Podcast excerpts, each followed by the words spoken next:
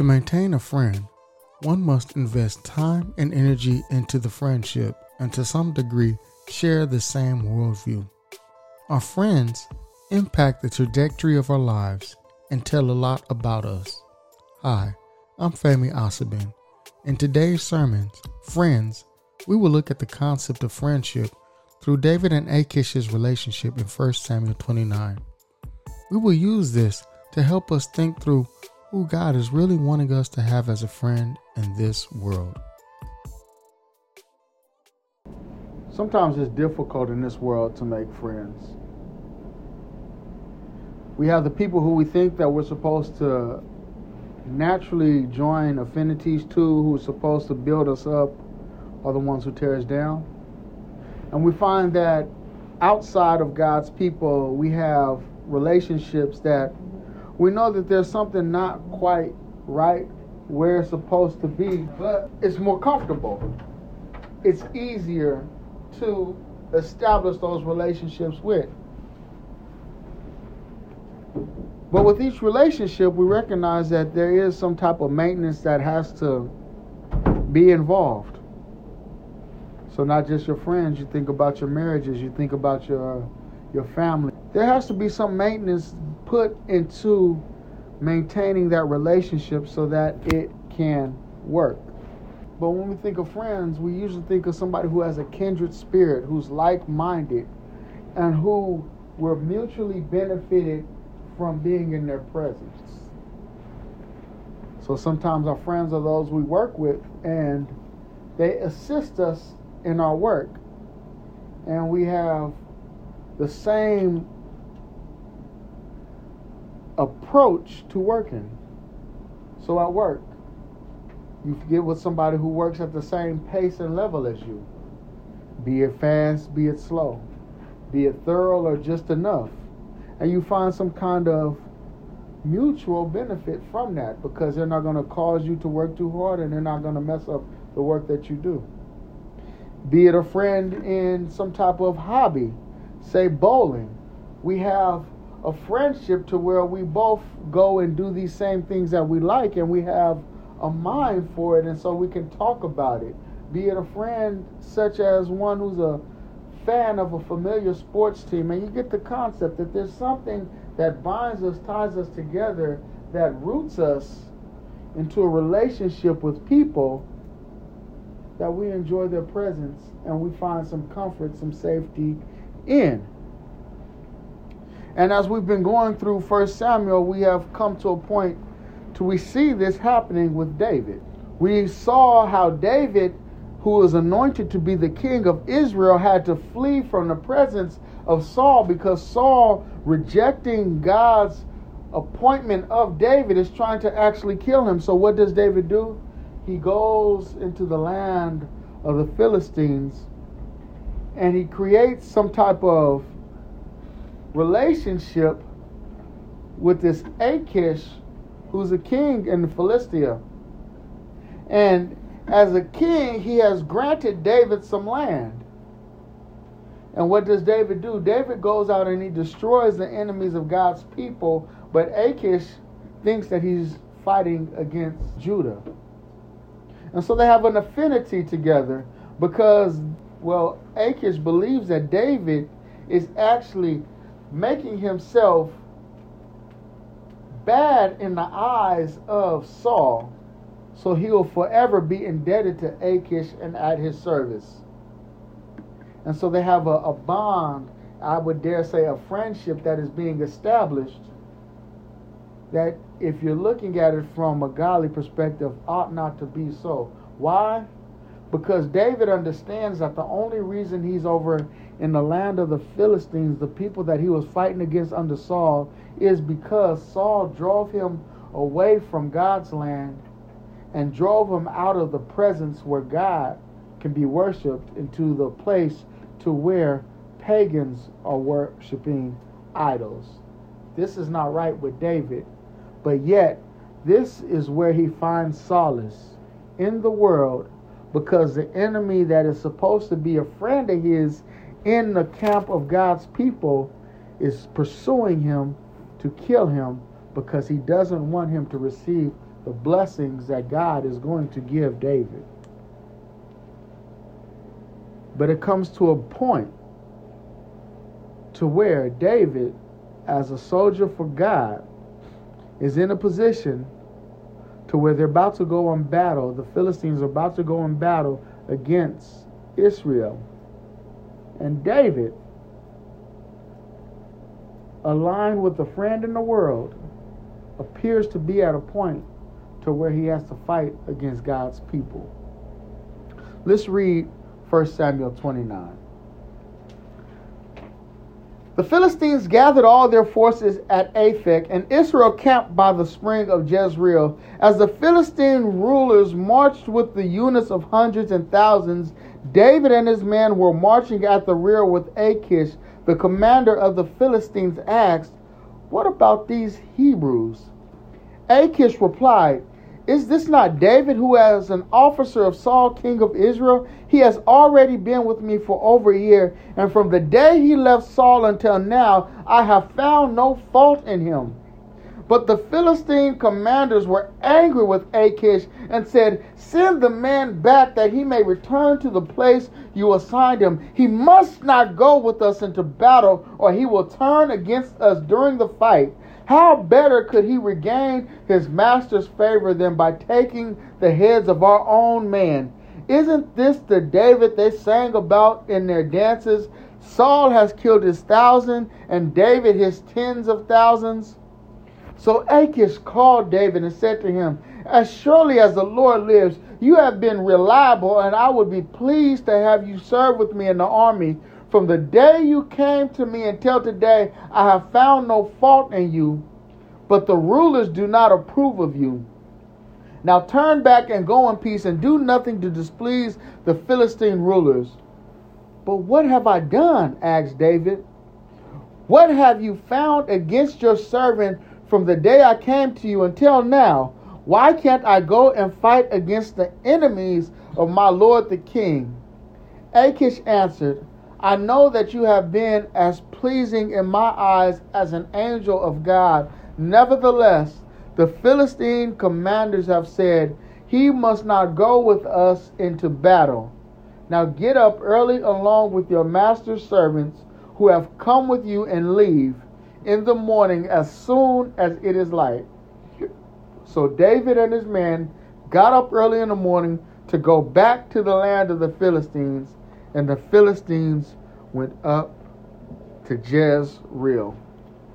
So, what has just happened? David has made affinity with Achish, the king of the Philistines. He fled out of Israel to keep from being killed by Saul. Philistines and the Israelites are about to go to war. David has been in Philistia for over a year, fighting in Achish's eyes against the Israelites. And now they're about to go to all out battle, and David is lying with the enemies to fight his fellow brothers. And Achish, the king of Philistia, is entrusting David to fight with them. And what everybody except for Achish knows is that David is not really about to align himself and go fight the Israelites with the Philistines. And so the Philistine princes come to Achish and say, This is the same man that has killed his ten thousands. The best way for him to get back into the favor of the king that he's fleeing is to kill us in battle. We're not going to battle with him. Uh uh-uh. uh Achish is like, no, he's been fighting with me. This is my friend. Because he understands that him and David has a relationship that's built upon trust, which is not. But he thinks that they are aligned with each other. He understands them to be friends. And so he goes to David and he kind of pleads with him and doesn't want to offend David and says, David, I know that you have been good to me. I know that we have an understanding, but it just wouldn't sit right with these other rulers if you go out to battle with us. So take all of your men. You've been true to me. How many of us have had to tell somebody that we respected that they can't do something that they want to do with us? And it just wouldn't be right. So what we have to do is we have to make them feel secure in that relationship. We have to let them understand that this is not personal. It's as some people would say, it's business.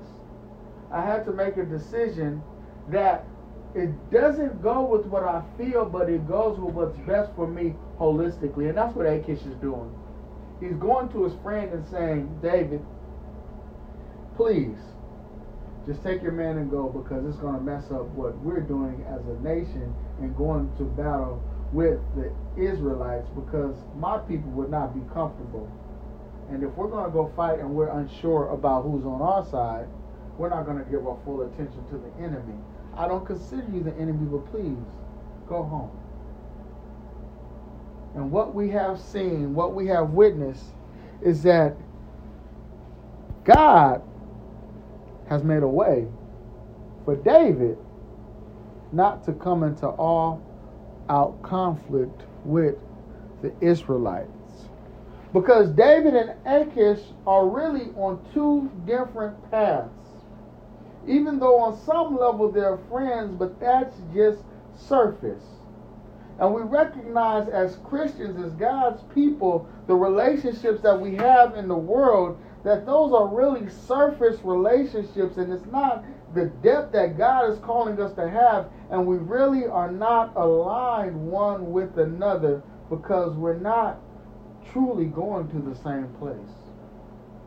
We might, for a moment in time, for uh, activity, be able to relate to people in the world on some type of surface level because it's something we like to do, because it's something that we both are benefited from such as Achish and David, David is afforded the security to stay in Ziklag because he's not being pursued by Saul outright. And Achish, the king of the Philistines, is giving him this land, and he doesn't have to worry about somebody coming to kill him. And, and Achish is saying that David is in my land, and he's going and he's attacking these fellow Israelites. And so he's actually a good military unit within my army and they're both being benefited on a surface level, but on a deeper level, they are misaligned with each other.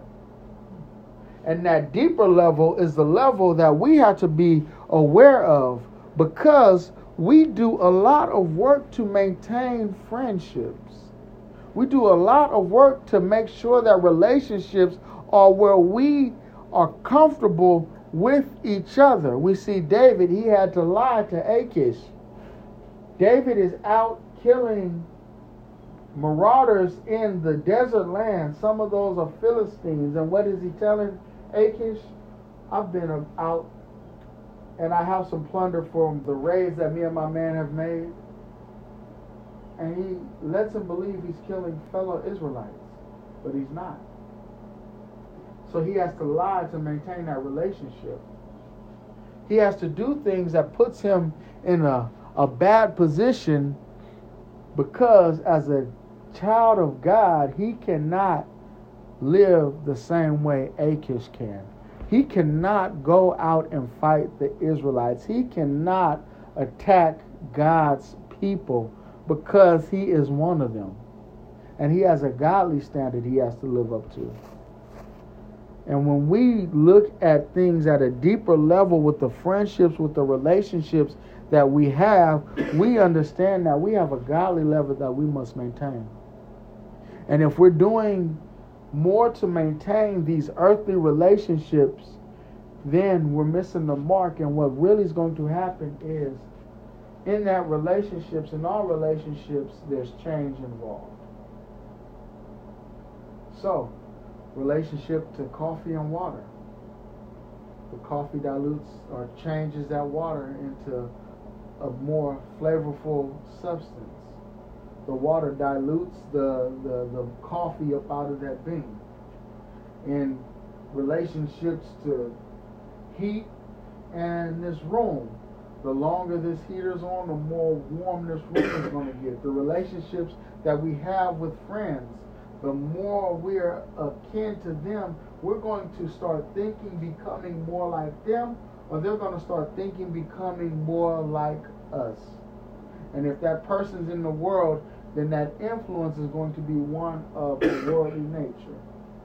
If that person is in Christ, then we have something that governs us, that calls us to be what Christ wants, and it should call us to a more faithful spiritual understanding of what God is doing in, through, with, and for us. But we cannot get there if we're aligned with people who are in the world.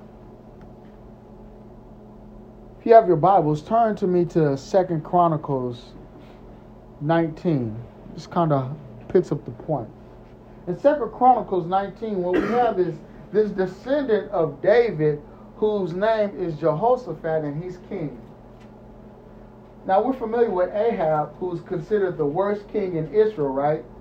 And we know that there's two kingdoms at this time. There's a southern kingdom and then there's a northern kingdom. And Ahab, who is considered the worst king in Israel because he has went into this idol worship and he has his wife who is an Zidonian who has introduced this, this other element of Baal worship who is the same king that's king when Elisha comes and has his challenge to these 400 prophets.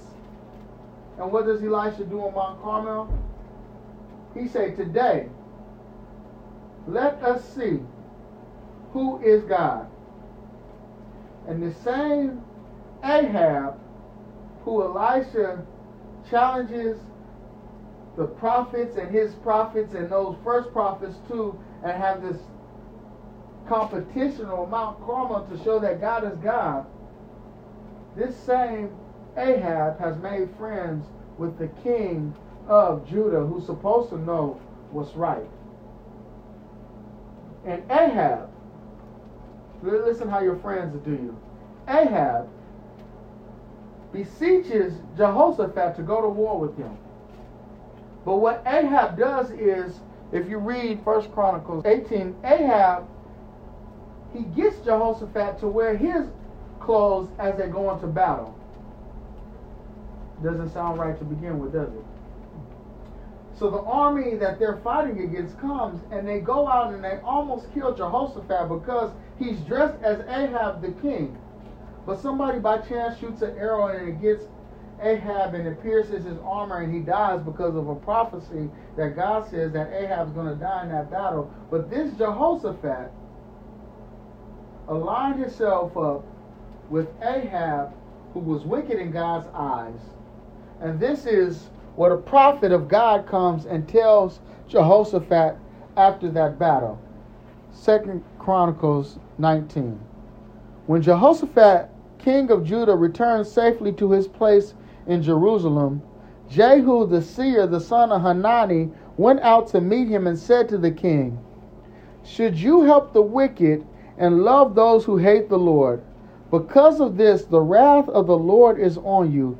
There is, however, some good in you, for you have rid the land of the poles and have set your heart on seeking God. You see, God is looking at who we align ourselves with because He understands who is wicked and who is righteous. And He doesn't want those who are righteous to mingle, mix with those who are wicked because those negative influences will cause us to live ungodly, will cause us to be in situations to where we're not exemplifying the godly character that we're supposed to. So I can almost hear the same condemnation to a David if David goes out and fights with Achish against the Israelites. How are you going to fight, align yourself up with God's people? How are you going to go out with this wicked king when you're supposed to be godly? And then when we apply that to ourselves, how do we align ourselves to the point to where we're willing to risk our lives, risk our character, risk our very Christian nature for the sake of a worldly cause with worldly people and fight against what God is calling right. So it's not always a physical battle that we find ourselves confronted with. Sometimes we have these friendships, and those friendships cause us to sin. So it could just be living unrighteously, and we're shaking a defiant fist at God and saying, This friendship is more important than what you're calling me to. And so, in, in, in rebellion to you, I'm going to align with them because it's easier for me to align with this person because of some type of comfort, some type of benefit I get with them, than it is to go out and fully trust you. And even if I have to stand out here on my own, stand on my own. Because that's almost the position that David is in. Saul's trying to kill him, so he really can't have peace, but he really cannot go out and align himself up with the Philistines because those are not God's people. But he has come into a friendship with them. And we see that just like David, Jehoshaphat aligns himself up with the enemy of God, almost dies in battle, and he gets a strong condemnation. How can those who love God help the wicked? Think about that. What are we really helping people do when we are aligned with them? Because when we consider somebody a friend, it's somebody that we have to invest efforts, time, and energy into a relationship to maintain. And if we're doing that at a level that is getting us deeper into worldliness, then we're misaligning ourselves with God. And if we're doing it for some type of worldly benefit, we're neglecting the fact that God can give us everything that we really need and provide for us at a level that this friend, even though they might benefit us to some extent, can't. But we also recognize that when we make these people in the world our friends, it's hard it's difficult to separate from them. Because what we see is that one would think all you would need is a warning from God, a person of God, to recognize that you're not where you're supposed to be. But the same Jehoshaphat, if you go over one chapter later, Second Chronicles 20, start at verse 35 after he's been warned. Later, Jehoshaphat, king of Judah, made an alliance with Ahaziah, king of Israel, whose ways were wicked. His father almost got him killed.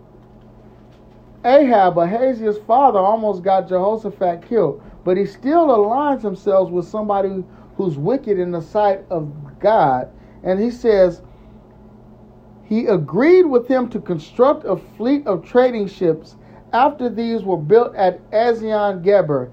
Eleazar, son of Dodavahu of Mesra, prophesied against Jehoshaphat, saying, Because you have made an alliance with Ahaziah, the Lord will destroy what you have made.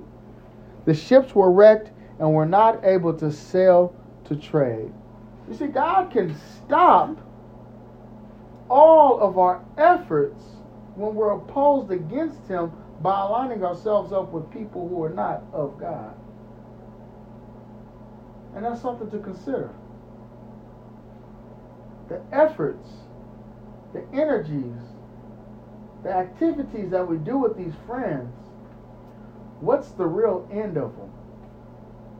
Is God hindering it? Is it being made difficult? Is God even stopping it because it's not aligned with what he wants. You see, Jehoshaphat was just trying to make a little bit of money. He was building these ships so that he could go trade. And a lot of times, our friendships benefit us in a worldly sense, but align us with people who are ungodly at their core. Not everything they do is bad, but at their core, they're not following God. So it puts us in positions to where we are not exemplifying being who we are truly called to be in all aspects of our lives. Think of David. He had to lie to maintain that relationship. And sometimes we even have to lie to ourselves about what God is calling us to as Christians to maintain relationships with people in this world. So we can't truly express how we feel because it's going to get in the way of making this business decision. We can't really tell a person how we are assessing the lives and the things that they're doing because it's going to cause us to lose a friend because we see that what they really do is not aligned with Scripture, but we don't want to hurt their feelings, so we're quiet about it. And what that does is it puts us deeper and deeper with them, but further and further away from God. And this was not a problem that was just limited to David's days. If you come down to the Corinthian church, you see that they had the same issue. And what Paul will get to writing about the Corinthians is that they want to say that we have these liberties to go and to eat at these temples where they're offering these meat to idols because at these temples they're maintaining relationships in the world, and we were called out the world, but we still have friends that are in this world, and we want to go to their weddings. We want to go to their gatherings. We want to go to where we have these relationships that we want to maintain. And we understand that going to these places, they're going to do some things that are ungodly. But we know that this meat offered these pagan gods is nothing because there's only one God. And in the midst of all of this, Paul tells them something that's interesting. 1 Corinthians 10, and I'm going to um, start at verse number 12. So if you think you are standing firm, be careful that you do not fall. No temptation has overtaken you except what is common to us all. And God is faithful. He will not let you be tempted beyond what you can bear. But when you are tempted, He will also provide a way out so that you can endure it. Let me bring this back to David. David had put himself in a position to where he was facing a temptation, a trial, a test to go fight with Achish against the Israelites. What God did was God provided a way out for David by having the hearts of the princes of Philistia say, We do not want David to come fight with us, send him away. What God did was provided a way for David to get out that battle, to save face in some sense, and not have to put himself in a position to where he would have to lay hands on the Lord's anointed. We see that all throughout First Samuel, that's what David was getting away from. He didn't want to go out and fight Saul because he recognized that God had anointed him and he wasn't going to lay hands on God's anointed. Putting himself in a position to go fight in this battle, making himself line up with his friends in this world where he would have to, at some level, go and fight or show that he really wasn't as enmeshed with Achish as Achish thought, put David in a tough situation. So God makes way for him to go. These Corinthians, they are in these situations to where they want to go and maintain these relationships with people. They want to go and eat at these temples so that they can still have the benefit of relationship with people in the world and they're being called away from that. And what Paul tells them is that in all of these situations, God's going to make a way for you to get up out of that. And we have to recognize it. Because He's calling us to friendship with Him, He's calling us to a brotherhood with each other. But to have the depth of what that is, we have to get out of those friendships with the world on those deeper levels. Yes, we have to work. Yes, we maintain some semblance of relationship to people who are not of Christ. But the relationships that we're really supposed to be working to maintain are not the ones in the world, but the ones in the body. And God is going to make a way for us to do that because that's where He wants us to be. But we have to recognize it. And one, we have to be honest with ourselves. What benefit are we really receiving from those that we're in relationship in the world with? And when we see that, then we can see why we're in relationship with them.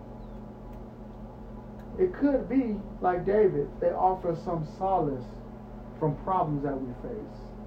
It could be like Jehoshaphat, they offer some type of financial benefit. It could be that they're even related to us. We like the same things. Like those in Corinth. Man, we're going eating and having a good time. He hawing and, and laughing and joking and, and, and we we feel good. We must recognize what it is that's causing us to have these relationships with people who, on a deeper level, don't have the same desire to follow God as we're supposed to. And when we see that, call it what it is, but look for that in our fellow brothers and sisters. Look for that within the church, within the body. Because the same efforts that we go into building relationships in the world, we can build with our fellow brothers and sisters. And when we do that, imagine how strong the church would be. And that doesn't have to be limited to the congregation that we're at. That extends to the whole brotherhood. And when we do that, we're actually creating that unity that God would have us to have. Because there's only one other option. See the friendship inside the body or friendship outside of the body. And if we have a friendship outside of the body, what is that really? Friendship with the world. And how does God assess that? This is what God says about that in James, in which we started. You adulterous people, don't you know that friendship with the world means enmity against God? Anyone who chooses to be a friend of the world becomes an enemy of God.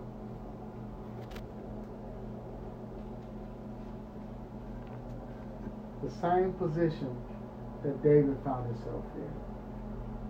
A friend with Achish aligned to be an enemy of the Israelites. When we just look at it in plain black and white, it kind of makes it a little bit more clear. Who are we working to build? Who do we spend our times with, efforts towards? Who is it that we truly consider our friend? If it's somebody outside of the body, I'm not going to say that you're sinning, but I would say your time would be spent wisely trying to convert them, trying to bring them into the body of Christ. And if you can't do that, then I would say you should consider that they might actually be calling you, drawing you away from Christ. And if you have friends that are in the body, I would say look to deepen those relationships.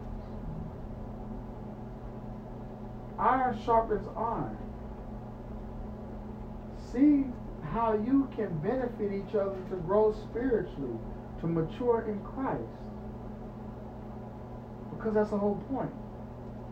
Because that's the friendship that's going to endure for eternity. Because when we make ourselves friends with the world, we're actually putting ourselves in opposition to God. And God's going to destroy this world and everything of it in the final judgment. And we don't want to be so tied to things in this world that we lose out on heaven. But if we maintain our Christian character, God will make a way for us. No matter how tight we have drawn these friendships in, once we recognize that they're not quite where we want to be, where we need to be, God will provide a way out of them. We just have to take it. With David, it was the princes of the Philistine coming and saying, he cannot come to war with us because he might turn around and kill us to gain favor with Saul. Sometimes with us, that way out is the loss of a friend, the loss of a job, being moved away, just an argument that causes us to recognize that this is not the type of person that I need to be involved with. To stop keeping up with the phone calls, the contact, losing out over time because it's not building us to who we want to be. And in all of these, when we reflect on it, we see that God was working for our benefit to grow us and to get us away from those things that drew us away from Him. So we can't be upset when we see something that's causing a friction between us and those in the world. It should cause us to lean on God more. It should cause us to ask Him where is He calling me to because He's moving me from somewhere. And to trust that that relationship was severed for His purposes to keep us from sin. So we won't offend him.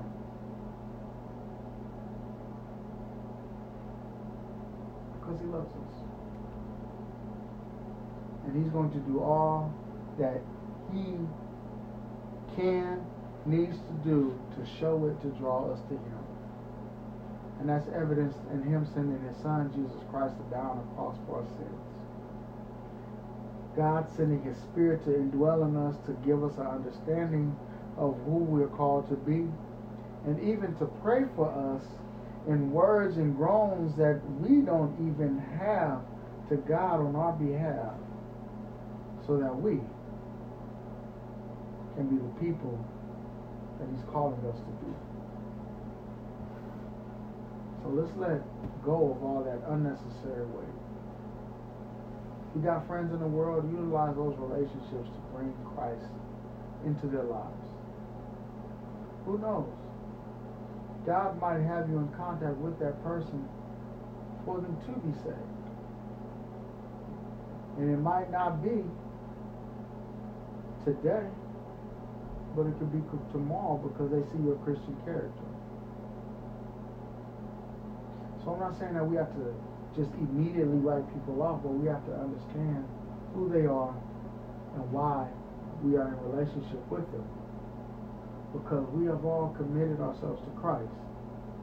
And that's the most important relationship that we'll ever have. And if we do that relationship right, all others will fall into place. Not because we'll make it happen, but because God will. So as we come to the conclusion of First Samuel, we see that God is about to put David as the king as he promised him. And that that happens because David has faith. And that even when David drifts away or takes himself in positions that as a man we can't see how God's going to work through it, God does. Because he maintains his heart for God no matter where he's at. And he recognizes that his friendships come second nature to his godly calling. And we will receive the same reward if we too put our heart for God above our heart for everything else and utilize our relationships in this world for the glory and honor of God. And when we're in tough situations like David was, like the Corinthians were that Paul was writing to, sometimes even like Jehoshaphat, God will show himself and show us where he wants us to be. Sometimes that's through the reprimanding, such as with Jehoshaphat destroying the ships, letting him be in a situation to where he was almost killed, to show him that he wasn't supposed to be so enmeshed with the kings of Israel. Or it could be like with David, to where people say, This is not where you're supposed to be. You have to leave. Go somewhere else because you're not one of us. And you go. Or somebody like a Paul says, Listen, I understand that you have some freedoms and that you might not be quite sinning, but there's a better way to be. And it's not with this group that you're aligning yourself with. It's with this group that God is calling to himself. Separate from them so you can fully be who God wants you to be. Because in the world, we cannot fully be Christians. Because the world is at war against God. And when we align ourselves with God, we have freedoms that are not understood until we're expressing them in God. And we have a strengthened relationship, a bond with God that cannot be broken by anyone in the world. Because he is a true friend indeed. And he's proven it to us over and over again. All we have to do is our eyes to see it. He loves us.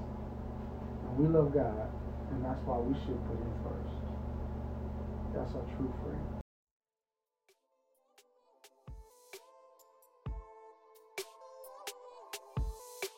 I'm not sure where that sermon leaves you. My prayer is that you will contemplate it and incorporate it into your Christian life. If you're not a Christian, I ask, what's stopping you? God sent his son Jesus to freely extend the gift of salvation to all who will follow him. To get that salvation, one must follow the example set out in Scripture. The book of Acts, which details the church's beginnings and expansion, shows us biblical examples of those who were saved. A good place to look is in Acts 2. You get Peter preaching the first gospel sermon and the response of those who heard and believed his message. They repented and were baptized, which added them to the church Christ established. The Bible only teaches of one church. If you want to be added to it, go to your local church of Christ and tell them your desire to be washed of your sins and to live a godly life. Study your Bible, put its teachings to practice, and you will make heaven your home.